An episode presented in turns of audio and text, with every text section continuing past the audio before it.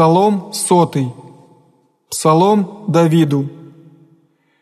«Милость и суд воспою Тебе, Господи, пою и разумею в пути непорочне, когда приидешь и ко мне, прихождах в незлобе сердца моего, посреди дома моего, не предлагах предочима моима вещь законопреступную,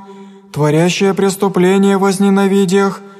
не прельпе мне сердце строптиво, уклоняющегося от меня лукавого не познах, оклеветающего тай искреннего своего, сего изгонях гордым оком и несытым сердцем, сим не одях, очи мои на верной земле, посаждать я со мною, ходяй по пути непорочну, всеми стужаши, не живяши посреди дома моего, творяй гордыню, глаголе неправедная, не исправляша предочима моима, во утре избивав вся грешная земли, еже потребите от града Господня, вся делающая беззаконие».